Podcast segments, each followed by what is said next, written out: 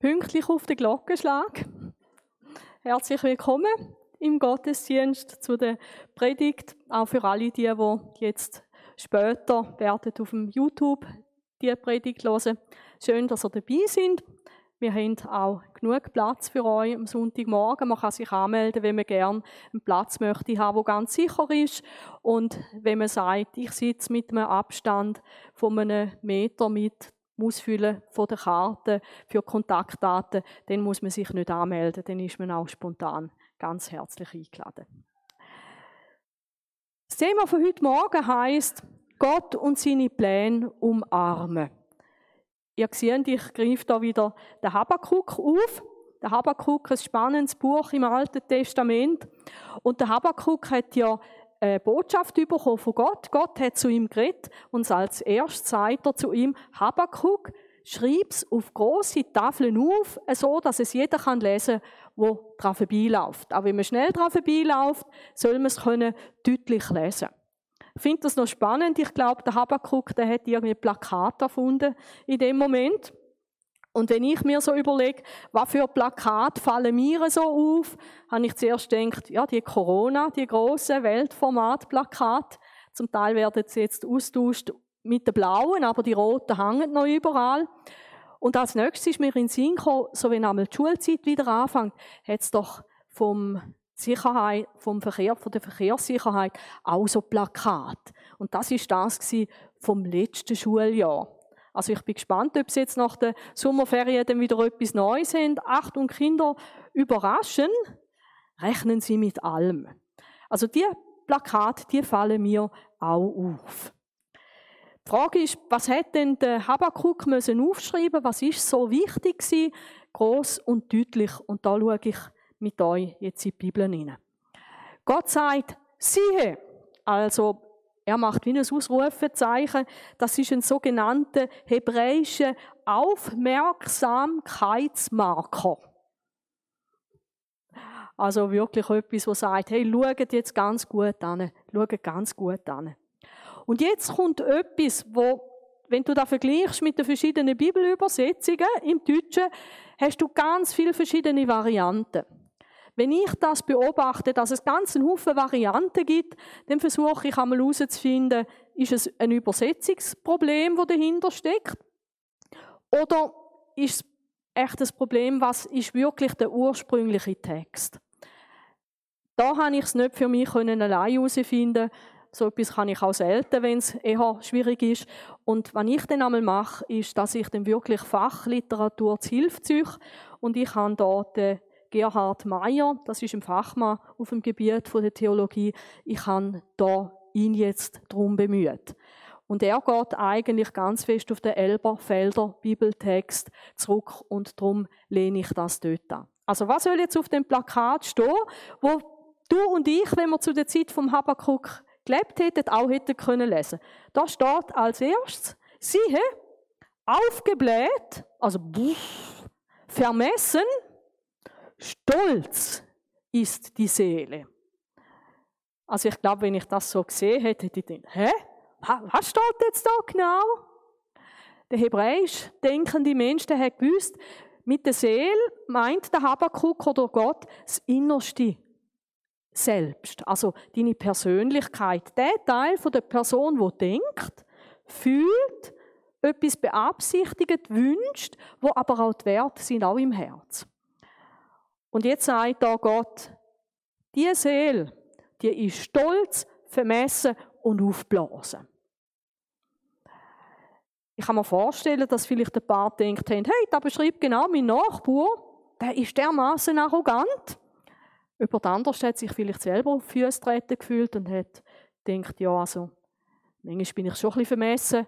Ich plane für morgen und übermorgen und, und weiß ja gar nicht, was kommt. Und dann schreibt der Habakkuk im Namen von Gott auch noch weiter, nicht gerade, und da meint es nicht eben, nicht richtig in ihm. Also da ist etwas mit dem Mensch, im Mensch innen völlig verkehrt. Wenn er die erste, das erste Kapitel vom Habakkuk nochmal nachlesen dort beschreibt der Habakkuk ein bisschen, wie die Leute nachher sich auch verhalten haben. Gell, wenn ich vermessen bin und sage, hey, mir kann nichts passieren. Ich habe einen Haufen Geld auf dem Konto, ich werde irgendwann pensioniert, hey, dann ist meine Zukunft gesichert.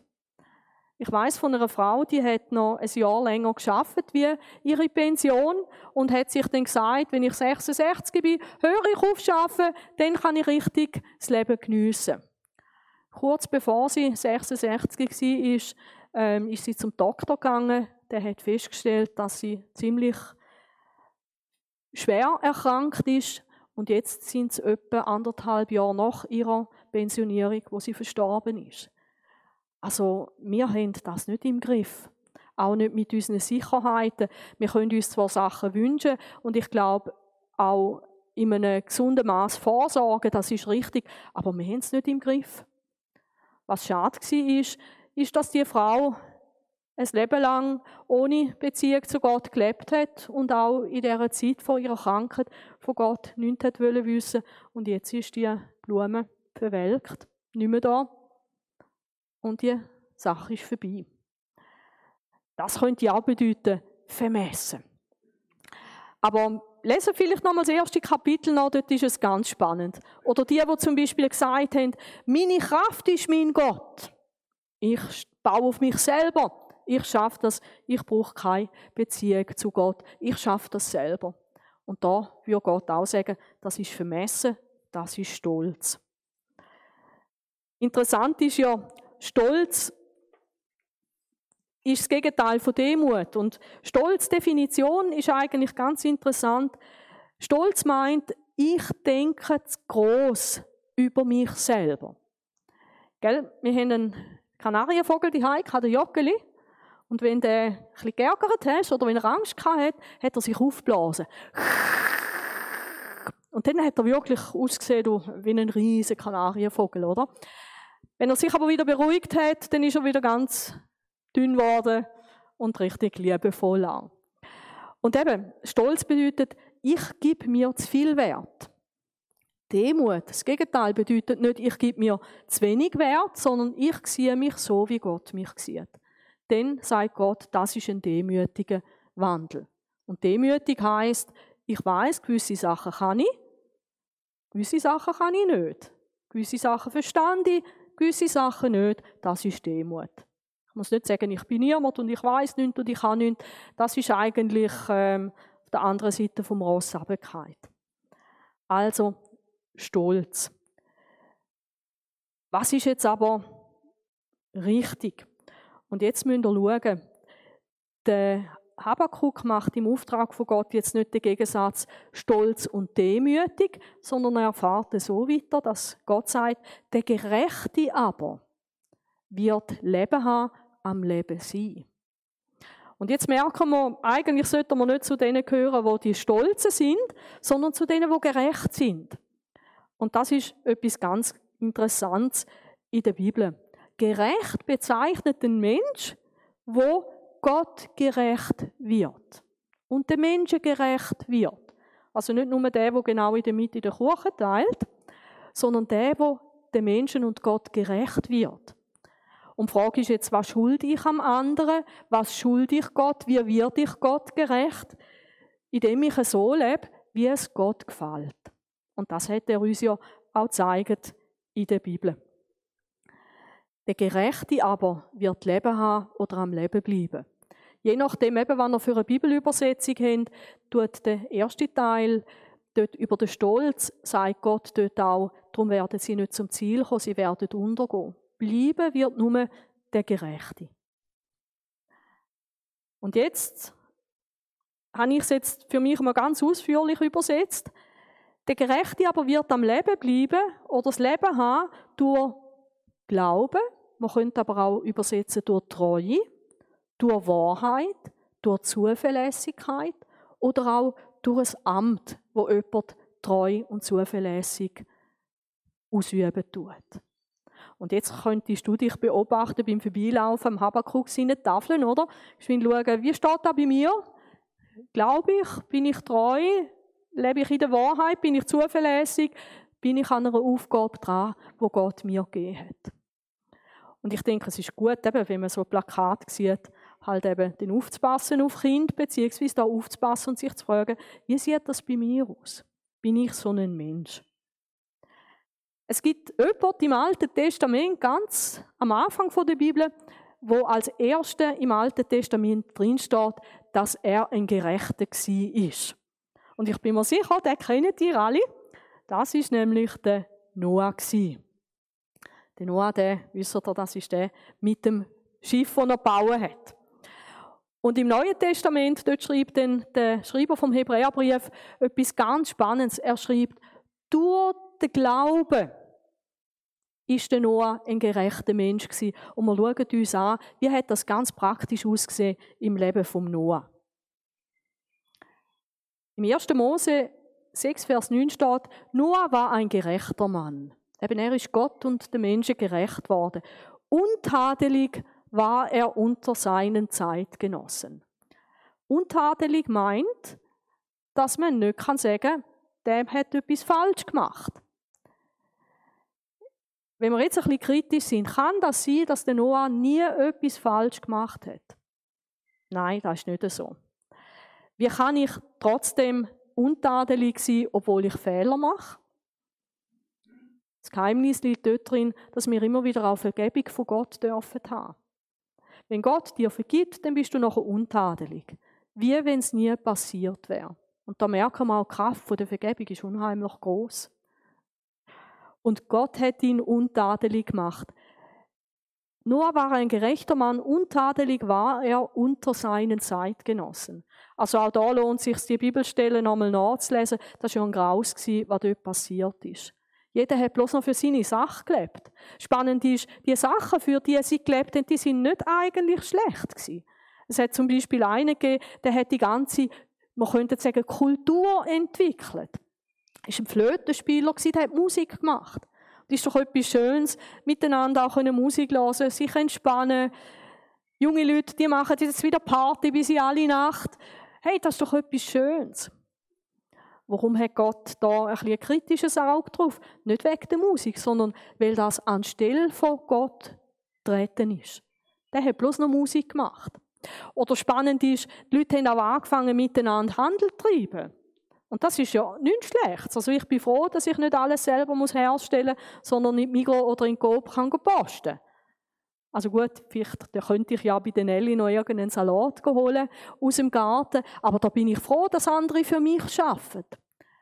Aber wenn die ganze Geschichte Gott losgelöste Sache wird, eine gottlose Sache wird, dann geht es mir vielleicht nicht nur um eine Dienstleistung, damit du auch versorgt bist, sondern dann geht es mir vielleicht darum, dass ich mein Geld damit verdiene. Und Geld zum Teil ist es ja schon auch kriminell, was gewisse Firmen auch machen, wo sie wirklich auch andere Leute ausnützen an einer Ecke, damit sie ihr Produkt haben, wo sie uns verkaufen können, damit sie reich werden. Und immer dann, wenn so Zeug losgelöst von Gott passiert, habe ich eben nicht mehr das Wohl vom anderen mit im Blick, sondern bloß noch mich. Und dort wird wahrscheinlich der Habakkuk sagen, ah, schau mal, das ist ein Aufblasener, das ist ein Stolzer, das ist ein Arroganter der kümmert sich gar nicht um diese Sachen. Und ist spannend, eben, es ist da eigentlich wie etwas auch am, am Aufbrechen gewesen, an Kultur, an Industrie, an Stadtleben. Und der Noah ist dort mit drin und Gott sagt etwas ganz Ernüchterndes. Der Noah ist noch der Einzige gewesen. Der Einzige, der mit Gott gelebt hat. Aber da hat den Unterschied gemacht. Aber ihr könnt euch ja vorstellen, dass es dann nicht einfach ist anders zu leben in der Verbundenheit mit Gott und dann halt sagen, hey, Musik ist schon etwas Schönes, aber ich lebe nicht bloß für die nächste Party. Hey, Handel ist etwas Gutes, aber warum muss ich mich jetzt noch mehr bereichern? Nein, es langt mir doch. Warum Macht ist auch so eine Geschichte gewesen, oder? Äh, der Stärkste zu sein und sich durchzusetzen. Ja, wenn du das einsetzt für einen Schwächeren, ist das gut. Aber wenn du mächtig bist und kannst Gewalt ausüben, eben, wir haben auch unseren Blick durch alle nach Amerika, oder? Wenn eine Polizeigewalt auf gewisse Leute brutal ist, das ist eben nicht mehr in der Verbundenheit mit Gott, das ist losgelöst. Und da würde Gott auch nicht sagen, das ist okay, sondern das ist nicht okay. Das Geheimnis vom Noah ist eigentlich in dem Satz drin, der Noah ging mit Gott. Der Luther übersetzt, Noah wandelte mit Gott. Modernere Übersetzungen sagen, Noah lebte mit Gott. Aber mir gefällt eigentlich das Ursprüngliche besser. Weil mit Gott gehen meint, jeden Schritt, jeden Tag lebe ich mit Gott. Da gibt es nicht irgendwie, ich lebe mal mit Gott zu bestimmten Zeiten oder zu bestimmten Gelegenheiten, denn wenn es vielleicht schwierig ist im Leben, Gott, wo bist du? Das ist gut, wenn wir den Gott rufen, aber das ist nicht Leben mit Gott. Das ist, ja, nach Gott rufen in der Not, das dürfen wir machen. Aber die Idee ist, jeden Tag Schritt für Schritt mit Gott zu gehen. Und ich glaube, das, was ich manchmal auch unterschätze, ist, was passiert denn, wenn ich mit Gott gehe? Es passieren verschiedene Sachen. Das eine ist, dass Gott kann anfangen, mir zeigen, wie er über Sachen denkt. Die Predigt vom letzten Sonntag vom Corny Siemens. Ich darf anfangen überprüfen, denke ich denn so, wie Gott denkt? Oder bin ich völlig anders? Und dann tut es vielleicht gut, eben die Plakat vom Habakkuk, beziehungsweise die ganze Bibel, sich wieder einmal anzuschauen und sich dort zu vergleichen. Bin ich in dem drin, denke ich gleich? Aber nicht bloß unser Denken verändert sich, sondern es kommt auch etwas von Gott in mein Leben hinein. Seine Kraft zum Sachen bewältigen. Und die habe ich nicht, wenn ich nicht mit Gott lebe. Wenn ich einmal dabei bin, einmal nicht dabei bin, eben ist es wie mit dem Staubsauger, einmal in der Steckdose, einmal ohne Steckdose. Ohne Steckdose könnt ihr lang Staubsaugen. Ihr könnt den ganzen Weg ablaufen. Ganze Mühe umsonst, weil der saugt kein einziges Krümeli Und da habe ich jetzt nicht wegen euch gesagt, ich habe das Beispiel schon mal gebraucht. Aber es kann ja passieren.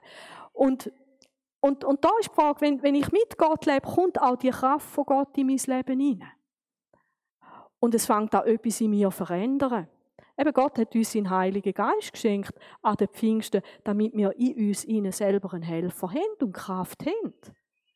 Weil so leben, wie es Gott will, das schafft kein Mensch allein und aus sich selber geht nicht. Weil dann müssen wir ja gar göttlich sein und das immer beim besten Willen nicht. Es verändert auch unsere Perspektive. Eben, wenn ich mir überlege, was ist das Ziel von meinem Leben?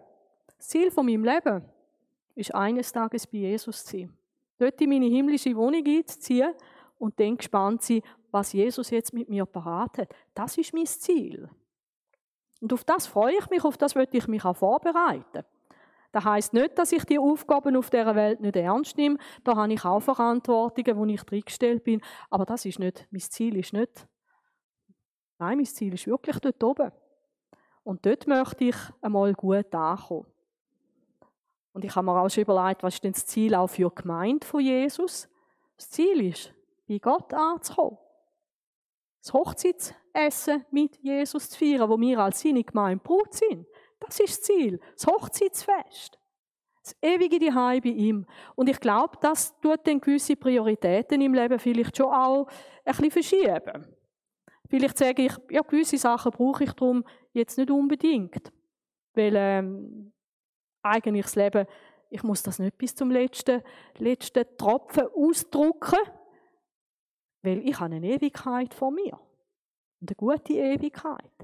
Eben merkt ihr nicht ohne Verantwortung, nicht Sachen gering achten. Wir dürfen Gott auch für alles dankbar sein, was er uns auch anvertraut. Unbedingt. Aber das innen ins Leben mit Gott und dann vielleicht zu merken, ich brauche gar nicht alles. Ich bin zum Beispiel persönlich nicht traurig darüber, dass ich nicht verheiratet bin. Und ich suche auch nicht. Aber ich weiß von jemandem, der das wirklich auf dem Herz hat, auch, ich würde jetzt nicht sagen als ältere Person, wahrscheinlich etwa ein bisschen meinem Alter, wo sich das aber so gewünscht hat. Und sie hat das mit Gott angefangen zu besprechen. Gesagt, Gott, es ist für mich ein Herzenswunsch, ich möchte, ich möchte verheiratet sein. Und sie hat an, sie hat jemanden gefunden und sogar eine tolle Person. Ich wow, vielleicht würde es sich gleich noch lohnen. Nein, jetzt ist er das eben auch noch weg. Nein, aber merken da, vielleicht gibt es dann auch in gewissen Sachen eine Entspannung, weil ich einfach sage, das muss ich jetzt nicht auch noch haben. Aber wenn es ihr ein Anliegen ist, der Corny hat das super gesagt am letzten Sonntag, wenn du, wenn du etwas dir ganz fest wünschst, dann, dann besprich mit Gott das. Und vielleicht hat er dann für dich das auch parat. Oder du sagst, hey, ich bin auch glücklich, wenn es anders ist.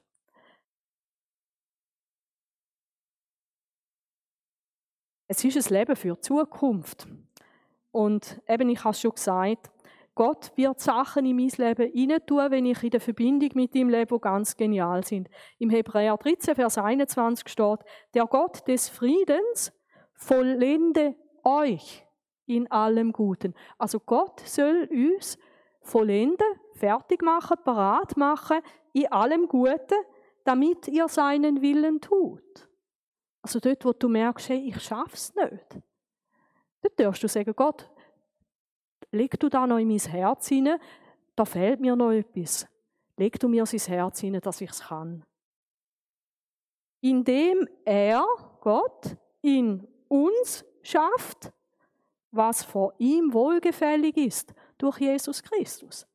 Das ist eines von meinen Gebeten geworden. Gott, leg du das in mein Herz hinein, in mein Leben hinein, das ich brauche, um so leben, wie du dir das wünschst. Und das wird Gott geben. Und es ist eigentlich wie ein Kreislauf, oder? Gott spricht uns an, wir reagieren, sagen, Herr, da bin ich. Ich, ich möchte dir vertrauen. Und dann redet Gott wieder zu uns und macht uns vielleicht Zusammenhang klar und wir merken, ah, drum, jetzt verstand ich es. Und dann komme ich wieder, gib Gott wieder dir und sage ihm, aber, aber das ist schwierig, hilf du mir und der gibt mir Kraft. Und das kann bis an den Punkt kommen, wo du vielleicht plötzlich auch etwas machst, wo ganz über dem Natürlichen ist. Und nicht, weil du einfach dann plötzlich so spirituell speziell drauf bist, sondern weil Gott dich braucht durch den Heiligen Geist für etwas ganz Außergewöhnliches. Und du staunst nachher. Ich habe letzte Woche für jemanden, für ein Anliegen gebetet, habe jemanden äh, im Garten unten gesehen und da sind wir so miteinander ins Gespräch und ich habe gemerkt, die Frau, die hat ganz, ganz äh, eine schwere Last auf dem Herz. Und sie hätte mir erzählt, was los ist. Und dann habe ich gesagt, weißt du was, du, ich bete für da. Hey, und, und einen Tag später war eine Lösung da, gewesen, wo man nicht denkt haben, dass es überhaupt so schnell kann gehen kann. Ich bin richtig stolz auf meinen Gott. Ich denke, hey, wow, mein Gott kann noch viel mehr, als das ich gedacht habe. Und das bedeutet mit Gott gehen. Eben, ist nicht eine einseitige Geschichte. Und schaut, was dann passieren kann. Und als er, der Noah, eine göttliche Weisung empfangen hatte, da passiert jetzt etwas Außergewöhnliches. Der Noah, er merkt etwas, er hört etwas, er versteht etwas, wo Gott ihm sagt. Bei mir passiert das meistens nicht so übernatürlich, sondern wenn ich in der Bibel lese, wenn ich plötzlich merke, aha, stopp, da, da geht mich etwas an. Da geht mich etwas an. Das ist jetzt wichtig, das muss ich jetzt nehmen. Aber vielleicht ist es auch ein Gedanke, wo Gott dir gibt durch den Heiligen Geist oder in einem Gottesdienst, wo du plötzlich merkst, ah, das, das ist jetzt gut, wenn ich mir das notiere. Sonst vergiss es wieder. Das Problem bei dieser göttlichen Weisung war aber, etwas, was man noch nicht sieht, es hat die Zukunft betroffen. Und ich merke, das sind immer die grossen Herausforderungen. Wenn Gott sagt, irgendwann wird es dann einmal so sein, ähm, ich sehe es nicht, ich spüre es nicht, oder ich bete für etwas, das noch nicht ist, ähm, dann macht mich das oft unsicher. Kann ich jetzt wirklich vertrauen, dass Gott mich gehört hat? Ich hatte gestern so einen Kopfweh und was ich dann mache, ist, ich bete dann einmal auch ein bisschen wie ein Weltmeister. Haben das auch Freunde von mir gesagt, du betet mit und habe dann schon gemerkt, ah, ich hätte gewisse Sachen letzte Woche ein bisschen anders sollen planen, es war ein bisschen Stress. Gewesen. Ich hatte zweimal eine längere Autofahrt und einen ganzen, einen ganzen Schulungstag, zweimal hintereinander. Und, und dann noch zu glauben, dass Gott eingreift, irgendwann. Und meine Predigt war noch nicht fertig. Gewesen. Also das habe ich dann wenigstens können bei Gott lassen, dass ich mir gesagt habe, Gott weiß, wenn das ich Predigt brauche. Ich bin nicht faul gewesen. Ähm, und, und dann nimmst du Kopfmittel und, und hoffst. Und zu Abend, beim Abendgebet, habe ich sagen, hey, danke Gott, der Tag hat besser geendet, wie das er angefangen hat. Mein Kopf ist wieder klar. Ich kann nochmal am PC sitzen, habe nochmal mögen studieren und so weiter. Dann haben wir gesagt, hey Gott, es ist einfach gut. Aber Gott vertrauen zwischen dem, wo noch nicht ist, und gell, ich meine, einen halben Tag oder einen Tag Kopfweh und dann ist es wieder gut, das ist etwas anderes wie das, was Gott am Noah gesagt hat. Er hat gesagt, Noah, in 120 Jahren ist es vorbei mit meinem Geist in diesen Menschen. Also wenn ich euch sage, hey, in 120 Jahren ist es denn so weit? Ja, erstens, wer sieht bis dort raus? Können wir da wirklich glauben? Was ist jetzt da wichtig für uns? Und jemand hat einmal gesagt, ich glaube nur, was ich sehe. Und da hinter jetzt ein Bild, ein bisschen freches. Ich glaube nur, was ich sehe, sagte der Blinde. Und manchmal leben wir als Christen auch ein bisschen so. Einfach mit dem, was wir sehen. Und sagen, ja nein, das kann nicht sein. Gott hat alles im Griff, ich sehe es nicht. Aber gell, Gott hat die weitere Perspektive. Gott weiß, was in einem Monat ist, was in zehn Jahren ist, was in tausend Jahren ist. Und Gott weiß auch in dieser Zeit, was das Beste für uns ist unterdessen. Und darum, wenn ich sage, ich glaube nur, was ich sehe, dann bin ich wirklich blind. Und sage das als Blinde. Und Gott liebt es, uns einfach auch in seine Geschichten mit hineinzunehmen, uns auch Sachen zu zeigen. Und was hat der Noah gemacht? Und da habe ich es jetzt übersetzt vom Hebräischen auf Deutsch. In der passenden Form von Respekt und Verehrung Gott gegenüber. Gell, wenn Gott etwas sagt, dann können wir verschieden reagieren. Man könnte sagen, ähm, wow, Gott, du bist Gott, das nehme ich ernst. Das setze ich um, das mache ich. Oder man könnte sagen, hm, ist ja bloß Gott oder steht ja bloß in der Bibel. Pff, wen kümmert es? Und vielleicht gibt es auch einen Haufen Varianten dazwischen. Ich nehme es vielleicht mal für eine Weile ernst dann vergesse ich es wieder. Spannend ist, in der passenden Form von Respekt und Verehrung. Eben, Bibelübersetzer sagen dann zum Teil so etwas wie in der Ehrfurcht vor Gott. Und ich glaube, das brauchen wir. Wir brauchen einen gesunden Respekt, eine gesunde Ehrfurcht vor Gott. Weil wenn Gott uns etwas sagt, was wir tun sollen, wenn ich nicht den Respekt und die Ehrfurcht habe, dann mache ich es einfach nicht. Soll Gott doch selber schauen oder sich einen anderen suchen, oder? Ist doch gar nicht so wichtig. Und dann merkt er, da fehlt irgendwo der Respekt, oder? Und dann heißt es, hat er eine Arche gebaut zur Rettung von seinem Haus. Ein paar verschiedene Sachen, die ganz spannend sind. In äh, Korea haben Wissenschaftler verschiedene Arten von Aachen äh, baut und geschaut, welche verheben am besten durch so einen Sturm durch. Und sie haben herausgefunden, dass wenn man Maß nimmt, wo Gott am Noah gegeben hat, dass das eigentlich die beste Konstruktion ist für so eine Geschichte wie eine Sintflut. Zum Beispiel ganz spannend. Ein anderer, der hat ausgerechnet, wie groß und wie breit und wie hoch kann so eine Arche Maximum sein, dass sie noch mit Holz funktioniert. Weil der Noah, der hat ja Holz gehabt. Und da gibt es so einen Index und man hat das ausgerechnet und es geht nicht größer wie da, wo Gott am Mose gesagt hat. Geht nicht. Also wir können uns auf das verlassen, wenn Gott sagt, hey, mach das so, so, so und so und du machst es so, so, so und so, dann funktioniert es. Also das hat mich mega ermutigt, da wollte ich vom Noah lernen. Sagen, hey, dann bastel ich nicht einfach etwas Handgelenk mal Pi, Gerade so beim, beim Backen und beim Kochen, da schaue ich nicht so genau auf Gramm und Minuten und Grad. Auch mit der dementsprechenden Resultat manchmal, oder? Manchmal habe ich Glück. Und manchmal ist es dann einfach flach, oder? Äh, weil ich das nicht ernst genommen habe, dass man müsste mir Hefe drin tun. Ja, gut. Also es lohnt sich. Und was ich auch mega spannend finde, ist, wisst ihr, wie lange das der Noah an dieser Arche gebaut hat? Tag für Tag, Woche für Woche, Jahr für Jahr, Jahrzehnt für Jahrzehnt. Der biblische Text zeigt uns, der Noah ist 100 Jahre mindestens. Es gibt äh, Bibelausleger, die sagen 120 Jahre. Ich bin mir da nicht ganz sicher. Aber 100 Jahre mindestens hat er an dieser Arche gebaut.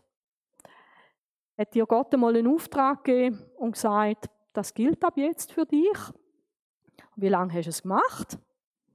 Bei mir geht es einmal eine Weile, bis ich es überhaupt anpacke. Oder? Schieben wir auf die lange Bank, was Gott vielleicht auch noch gesagt hat. Aber bleibe ich wirklich dran? Und bleibe ich ein Leben lang dran? Bleibe ich 100 Jahre lang dran an dem, wo Gott sich wünscht von mir? Und ich denke, ups. Und dann habe ich gebetet, habe gesagt, lieber Gott, zeig du mir, wo habe ich Sachen, aber wieder vergessen, wo habe ich mit Sachen aufgehört, wo du mir einmal gesagt hast, bleib dran. Weil es gibt Sachen, da sollen wir dranbleiben. Es gibt auch Sachen, die sind irgendwann erledigt, dann muss man sie nicht mehr führen holen. Aber dranbleiben bei gewissen Sachen. Und es war mein Gebet auch auf den heutigen Sonntag, dass Gott dir das wieder ins Gedächtnis zurückruft. Etwas, was du mal mit ihm vielleicht sogar abgemacht hast. Wo du vielleicht einmal gesagt hast, Gott, das möchte ich tun, mein Leben lang. Dass dir das wieder in den Sinn kommt. Aber es ist schon gewaltig, nur 100 Jahre lang. Jeden Tag. Außer dem Samstag. Dort hat er Pause gemacht. Aber ist dran geblieben. Und gell, wie viele Menschen fangen einmal großartig an mit Jesus? Sie sagen, Jesus, mein ganzes Leben gehört dir, ich will machen, was du sagst. Und dann haben sie so gemacht, wie ich auch. Begeistert, oder? Und dann irgendwann wird es ein bisschen Alltag. Und dann wird es vielleicht auch ein bisschen schwierig. Dann vergisst man gewisse Sachen auch wieder. Ich habe mir immer vorgenommen, dass ich meine Beziehung zu Gott pflege. Und immer dann, wenn ich Schulferien hatte, und als Lehrerin hat es das öfters gegeben im Jahr, dann habe ich mir immer wieder vorgenommen, jetzt Jetzt gehe ich einfach wieder treuer dran mit Bibel lesen und beten. Aber meistens hat es nicht wirklich so verhebt. Also ich kenne das auch. Aber der Noah ist dran geblieben. Und machen mal 100 Jahre lang etwas und es kommt nie schiffen. Und der hat ja nicht ein Wetter vorher gesagt. Und Gott hat nicht jeden Tag gesagt, Noah, denk dir mal dran, es ist wichtig, dass das Ding dann fertig ist. Und der ist einfach treu dran geblieben. Spannend. Der Noah hat aber auch gewisse Herausforderungen gehabt. Gott hat ihm nämlich auch noch gesagt, hey, in die Aachen hinein zwei Tiere von jeder Art. Und ehrlich gesagt, das hat mich überfordert. Der Noah hat sich sicher auch überlegt, äh, lieber Gott, zwei Tiere von jeder Art. Wie macht man denn das? Also Schiff bauen nach Anweisung, da geht ja noch irgendwie und überall Pech dran, damit es nicht rein, rein regnet und nicht das Wasser reindrückt. Aber wie komme ich zu diesen Tieren? Wie mache ich das? Und auf welchen Zeitpunkt? Wenn ich Noah gewesen wäre, ich glaube, ich hätte diese Bahn erfunden. Ich hätte Schienen zu legen, bloß dann hätte ich meine Achen nicht mehr fertig gebaut. Wie soll denn das gehen?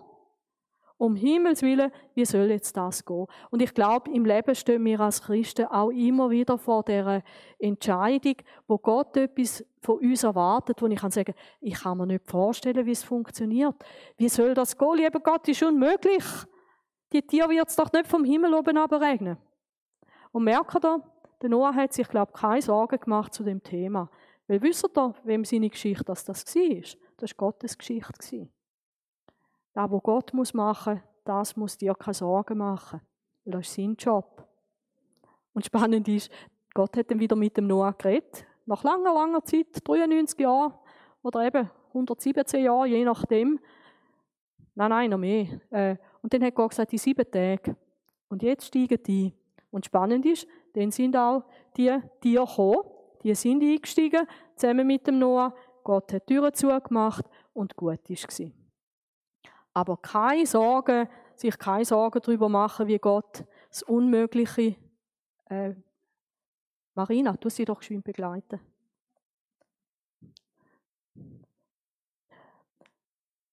kein, sich keine Sorgen machen über Sachen, wo, wo Gottes Sache sind. Vielleicht ist auch das heute Morgen Botschaft an dich. Überlass Gott, was er nur er allein kann tun. Aber er hat die Arche gebaut. Und jetzt der ganze Bibelvers. Durch Glauben baute Noah als er eine göttliche Weisung über das, was noch nicht zu sehen war, empfangen hatte, von Furcht bewegt, eben Gottesfurcht, eine Arche zur Rettung seines Hauses. Durch den Glauben verurteilte er die Welt. Weil alle anderen, die haben nicht auf Gott gelesen. Und darum ist eigentlich auch der Noah jeden Tag eine Nachlage. Weil dort hast du gesehen, wie das ist, wenn man mit Gott lebt. Und wurde Erbe der Gerechtigkeit, die nach dem Glauben ist. Also Glaube, eine Gerechtigkeit gibt es nur aus dem Glauben, aus der Beziehung zu Gott. Das ist der Noah. Ich habe mich dann gefragt, wir sind ja nicht mehr Noah. Übrigens durch das, dass der Noah gemacht hat, was Gott hat wollen, hat er als einziger zusammen mit seiner Familie die Sintflut überlebt. Das hat ihn gerettet. Gott hat am Habakkuk gesagt, der Gerechte wird aus Glauben leben. Und das hat auch dort gehalten. Die Leute, die in die Verbannung müssen und Gott treu geblieben sind, die sind geistlich am Leben geblieben. Daniel und seine Freunde zum Beispiel. Und auch in unserer Zeit gilt das Prinzip immer noch, weil der Satz, der Gerechte wird aus Glauben leben, kommt dreimal vor im Neuen Testament für uns. Und darum komme ich jetzt auf die Schlussfahrt. Nun hat Gott uns unabhängig vom Gesetz einen anderen Weg gezeigt, wie wir in seinen Augen gerecht werden können. Einen Weg in Übereinstimmung mit dem Gesetz und den Propheten. Und jetzt kommt's. Wir werden von Gott gerecht gesprochen, indem wir an Jesus Christus glauben. Eben wie der Mose. Glauben hat bedeutet, achten auf Gott, sich hingehen, Gott redet mit ihm, er tut, was Gott will. Und das mit Jesus Christus. Anfangen, Jesus Christus zu vertrauen. Dadurch können alle ohne Unterschied gerettet werden. Und merkt ihr in dem Wort gerettet, da wird etwas angetönt, dass es nochmal zu einem ganz schwierigen Moment wird kommen für die ganze Weltgeschichte. Nicht in einer Sintflut, sondern eigentlich dem vor dem Gericht von Gott. Wo Gott wird sagen, wer gerettet ist und wer verloren geht. Und wer wird gerettet? Die, wo Jesus Christus vertrauen. Ich habe dann das letzte Bild so gestaltet. Wir sind eingeladen heute, Jesus Christus das Vertrauen zu schenken. Das heißt eigentlich Glauben. Mit ihm zu gehen wie ein Noah. Jeden Tag Schritt für Schritt. Und seinem Wort gemäß zu handeln. Eben, wir bauen wahrscheinlich alle keine Arche, aber Gott hat auch für uns Sachen parat, die wir tun sollen, auch in dieser Woche vorbereitete Sachen, die er uns drin stellt. Und das sollen wir tun, wie der Noah. Und ihr seht dort auf der rechten Seite, hat eine wunderbare Schale mit frischen Früchten. Und das ist da, wo dabei rauskommt. Und die Früchte sind eigentlich nicht die Früchte von deiner Arbeit, sondern es ist da, wo Gott selber in dein Leben hineinlegt. Da kommt auch ganz viel Liebe, Freude, Frieden, Geduld, Freundlichkeit, Güte, Treue, Sanftmut und Selbstbeherrschung. Also es passiert etwas in der Veränderung auch von unserem Wesen, von unserem Charakter. Und ich möchte euch gerne jetzt einladen, dass wir das vielleicht, wenn wir da wollen, zu unserem eigenen Gebet machen. Vater im Himmel, ich will Jesus Christus mein Vertrauen schenken. Vielleicht wieder ganz neu. Vielleicht irgendwo auch wieder den Faden aufnehmen. Wieder einsteigen. Ich will mit ihm gehen, auch in den nächsten Tagen, Schritt für Schritt. Und ich möchte seinem Wort gemäß auch wieder handeln. Und dort darf ich auch sagen, und dort brauche ich dich, Jesus. Ich möchte gerne mit euch, dass wir unseren Moment vom stillen Gebet nehmen, für uns persönlich.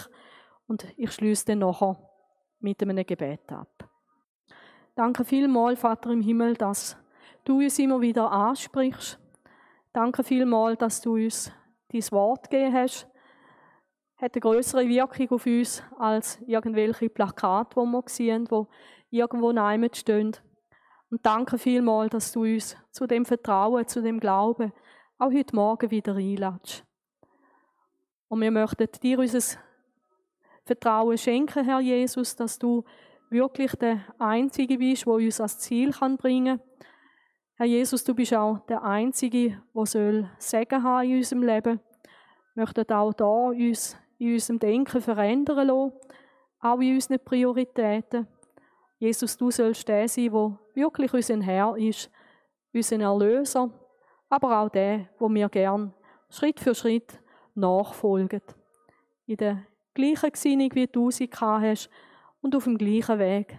Schlussendlich in eine persönliche schöne und ewige Beziehung zu dir, Vater im Himmel, zu dir, Herr Jesus, und in der bleibenden Gemeinschaft mit dir, Heiliger Geist.